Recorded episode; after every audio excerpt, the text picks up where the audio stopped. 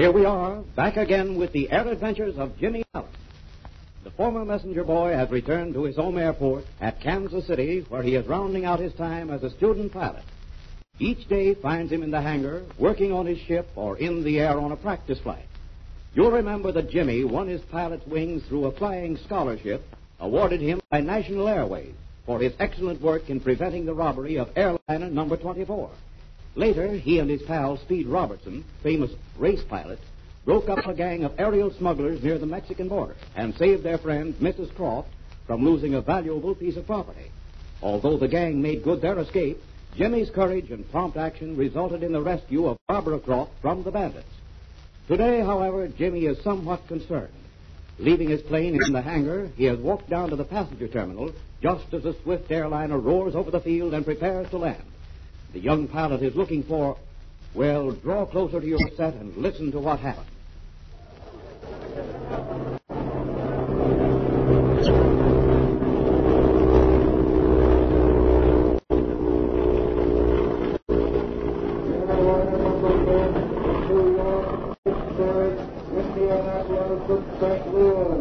Hello, Mr. Burns. Number 10's right on time, isn't she? Well, if it isn't Jimmy Allen in person. Yep, number 10's poking her nose down right on the dock. How have you been, Jim? If I felt any better, they'd have me in the jug, Mr. Burns. Say, Speed Robinson's bringing in number 10. I stopped off at the dispatcher's office, and they told me. Well, I'm not surprised. Speed always brings them in on time. You can bank your last dime on that. By the way, how are you getting along with your flying? Why, just fine, thanks, Mr. Burns. At least I guess it's fine. Speed says that all pilots just starting out think their flying's the best in the world. Well, that's only natural, my boy. If you don't think your work's good, no one else will. Look, number 10's landing. Back, everybody, please. Watch your step. The plane will be up here in a minute. Speed's flying her all right.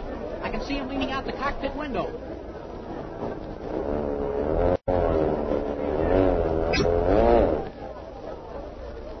Where can I get a cab? Taxi. Right over there, sir. Looks like a full load today, Mr. Burns. Every seat seems occupied. Right you are, Jim. We've been running full schedules every day. Here comes Speed now. Hi there, old fella. Well, Jimmy, you little son of a gun, you. I haven't seen you for a couple of weeks. Where you been keeping yourself? Gee, I'm glad to see you, Speed. Oh, I've been busy building up my flying time. That's the stuff, Jim. Can't get too much of that. Did you have a good trip? Oh, about as usual. Hey, come along. Walk over to the pilot's locker room when I check in. Okay, Speed.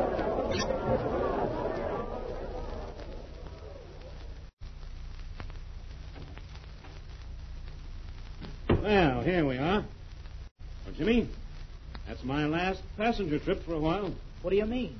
Well, I got to get ready for the transcontinental race. It's just a few days off, you know. I know it. That's why I was so anxious to see you. Have you had a reply to that wire? No, not a word, Jim. We should hear today, or tomorrow at the latest. I guess there isn't much chance of my being accepted, is there? Ah, come on now, come on. Don't feel so downhearted. Certainly there's a chance of your being accepted. A good chance. But gosh, Speed, I've never been in an important race like this before. Why, they never even heard of me. Yeah, sure. I know all about that. But you can deliver the goods, Jim. If I didn't think so, I wouldn't have recommended you so highly. I know it, and I sure appreciate it. I just can't tell you how much I... Oh, forget it, Jim, forget it. We haven't spent all this time training you for nothing. You can fly a high-speed ship right with the best of us. And that Monsoon Company's a big outfit. They want a well-known race pilot. That's why they wired you. Yeah, that's true. But some of these more experienced pilots are not always available. A number of them have ships of their own this year, like myself. Well, all I can do is hope, and I've sure been doing that. But say, Speed, is your Bluebird ready? Well, I'm pretty much satisfied with her. Ah, she's a great little ship, Jim. And plenty fast. Faster than the old one, eh? Well, I'm not putting out any public information, Jim. But I'll tell you that it's a good 50 miles an hour faster than my old racing job. Boy, oh boy. 50 miles an hour faster. Gee, that's well over the 300-mile-an-hour mark. Yeah, it sure is. And it's got to be. All entries for the Vanderpool Transcontinental race have to do 300 miles an hour or over to get into the race. That should be fast enough to win, shouldn't it, Speed? Your old Bluebird won at around 270 last year. Yeah, but this is another year, kid. Things move fast in this air business. The boys are after me this year, Jimmy. They're out to break that record. But I haven't heard of any ships doing much over 300. There's going to be some powerful stuff in that Vanderpool Cup race this year. The engine manufacturers are out for blood. It means a lot, you know, to have their engine in the winning ship. Yeah, but who else has an airplane that can touch yours? Well, you don't hear much about them, Jim, until you get on the starting line. But you can bet your life there'll be some fast ships. Now, take that Monsoon job, for example, the one we're trying to get for you to fly. Have you heard anything more about her? Well, I heard yesterday that she's got one of the new Monsoon 800-horsepower engines in her, and that she really makes knots. Gee, I hope I get to fly her. Then there's this mystery ship that the Mercury people have built, especially for the race. What's the dope on her, Speed? Well, they call her the Mercury Mystery Ship, and she's well named. I haven't been able to get any dope so far from anyone. One of our pilots heard that on a test flight, she easily exceeded the world's record. That's going to be some race. But say, who's going to fly the mystery ship? Well, that's part of the mystery, I guess, Jimmy. I've checked up on all the racing pilots I know. Can't figure out who's going to fly her. When they started construction about 6 months ago, they approached me on the matter, but I turned them down. Simply because I had my own ship. Seems strange they don't announce the name of the pilot. Then there are some other jobs that'll bear watching. Pilots like Bill Rutherford and Pinky Davis. They're tough to beat, kid. And they always have fast planes. Gee, I'm almost afraid the Monsoon people will accept me. Just think of racing against pilots like you and Pinky Davis and some of those other fellas. Now, listen, kid.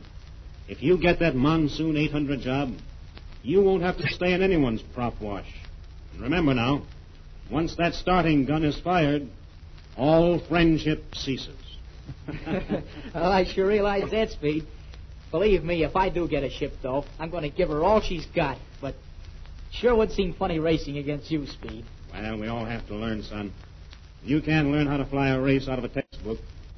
Say, how have you been getting on with your flying lately? I've really been putting in a lot of time, and most of it on cross countries. You know, I sure learned a lot about navigation in the last couple of hundred hours. That's great. You know, it's the best kind of training you can get for a cross-country dash like this Vanderpool race. The training you gave me, Speed, sure helped me a great deal. I guess navigation will count for a lot in a race like the Vanderpool. On a long race like that, it's one of the most important factors. And that's where some pilots are weak. A fast ship doesn't do you much good if you don't stay on your course. I can see that all right. The ideal combination for the transcontinental race is a sturdy airplane of good design, a powerful and reliable engine, and then knowing how to navigate so you're never 100 yards off your course. A pilot with all that is going to be right up in front. Wouldn't do to have much engine trouble in a race like that, would it? Well, you shouldn't have any, Jim, if you have a mechanic that knows his stuff. The rules of the race make it necessary for you to carry a mechanic. So, of course, your engine will be tuned up like a fine Swiss watch. You're taking Flash Lewis with you, aren't you? Yeah, Flash finally agreed to go along with me. There's a great mechanic, though, Jim. He's that all right. He didn't like the idea of it much at first, skipping over the treetops at 300 an hour. But you know Flash. He always has to have something to gripe about. If the Monsoon people accept me, I suppose they'll furnish the mechanic. Oh, sure. Those big engine manufacturers always have a couple of mechanics who specialize on racing engines. Can they work on your engines at the control stops? Oh, yeah, sure. The race time is taken from the sound of the starting gun at one control point to the split second you cross the finish line at the next control point. Then you're permitted to do anything you want to your ship, as long as it's on the starting line to go on the next hop. But what if you're not ready? Well, if you're not on the starting line ready to go when the starter drops his flag, it's just too bad. Because the time counts against you anyway. And it's up to your mechanic to see that you're always ready, eh? That's it, exactly. In the cup race last year, Pinky Davis burned out a bearing on his engine. And at the following night control stop, they put on a brand new engine for him. And he was ready to go the next morning. I guess I better study up the rules of the race. Oh, absolutely, Jim. Have every rule and regulation firmly fixed in your mind. More than one good pilot has been disqualified in a race of this kind because he violated some minor rule. Gee, I'd hate to lose a race like that. And if you did, it would be simply due to carelessness. And a careless pilot doesn't deserve to win a race. You study those rules, Jim. Study them carefully. You should memorize each of them because there aren't many. This is a free-for-all, you know, and you can use any type airplane with any type engine. But the few rules there are, you want to know thoroughly. And another thing, Jim. If you do get into this race, go into it to win. I'll do that, Speed. You'll find that most of these racing pilots are a fine bunch of boys. But every so often you'll run across a tricky bird, just like you'll find in any other business once in a while. They go into a race of this kind to win at any cost. They lie, cheat, and worse sometimes. But fortunately, you won't find many of them in this game. I guess that first prize of $10,000 looks big to any pilot. Well, you know, it's a funny thing, Jim. But once you get into a race, you forget all about that prize money. The only thing you'll have to care about is to get across that finish line first, to outguess, to outmaneuver, to outfly the other fellow.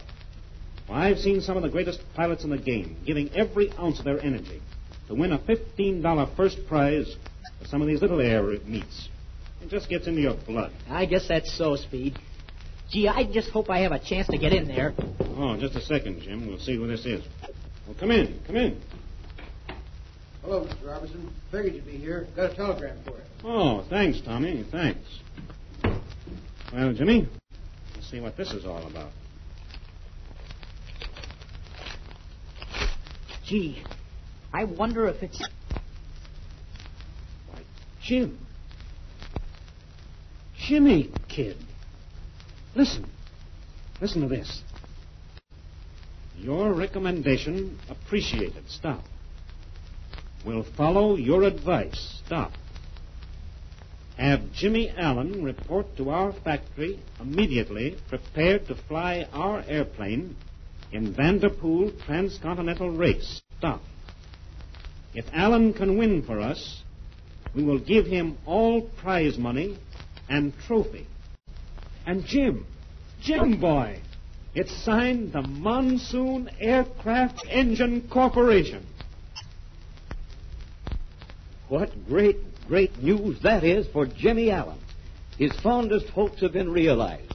He's going to fly in the famous transcontinental race for the Vanderpool Trophy. Let's see what happens. Be sure to tune in on the next Air Adventure.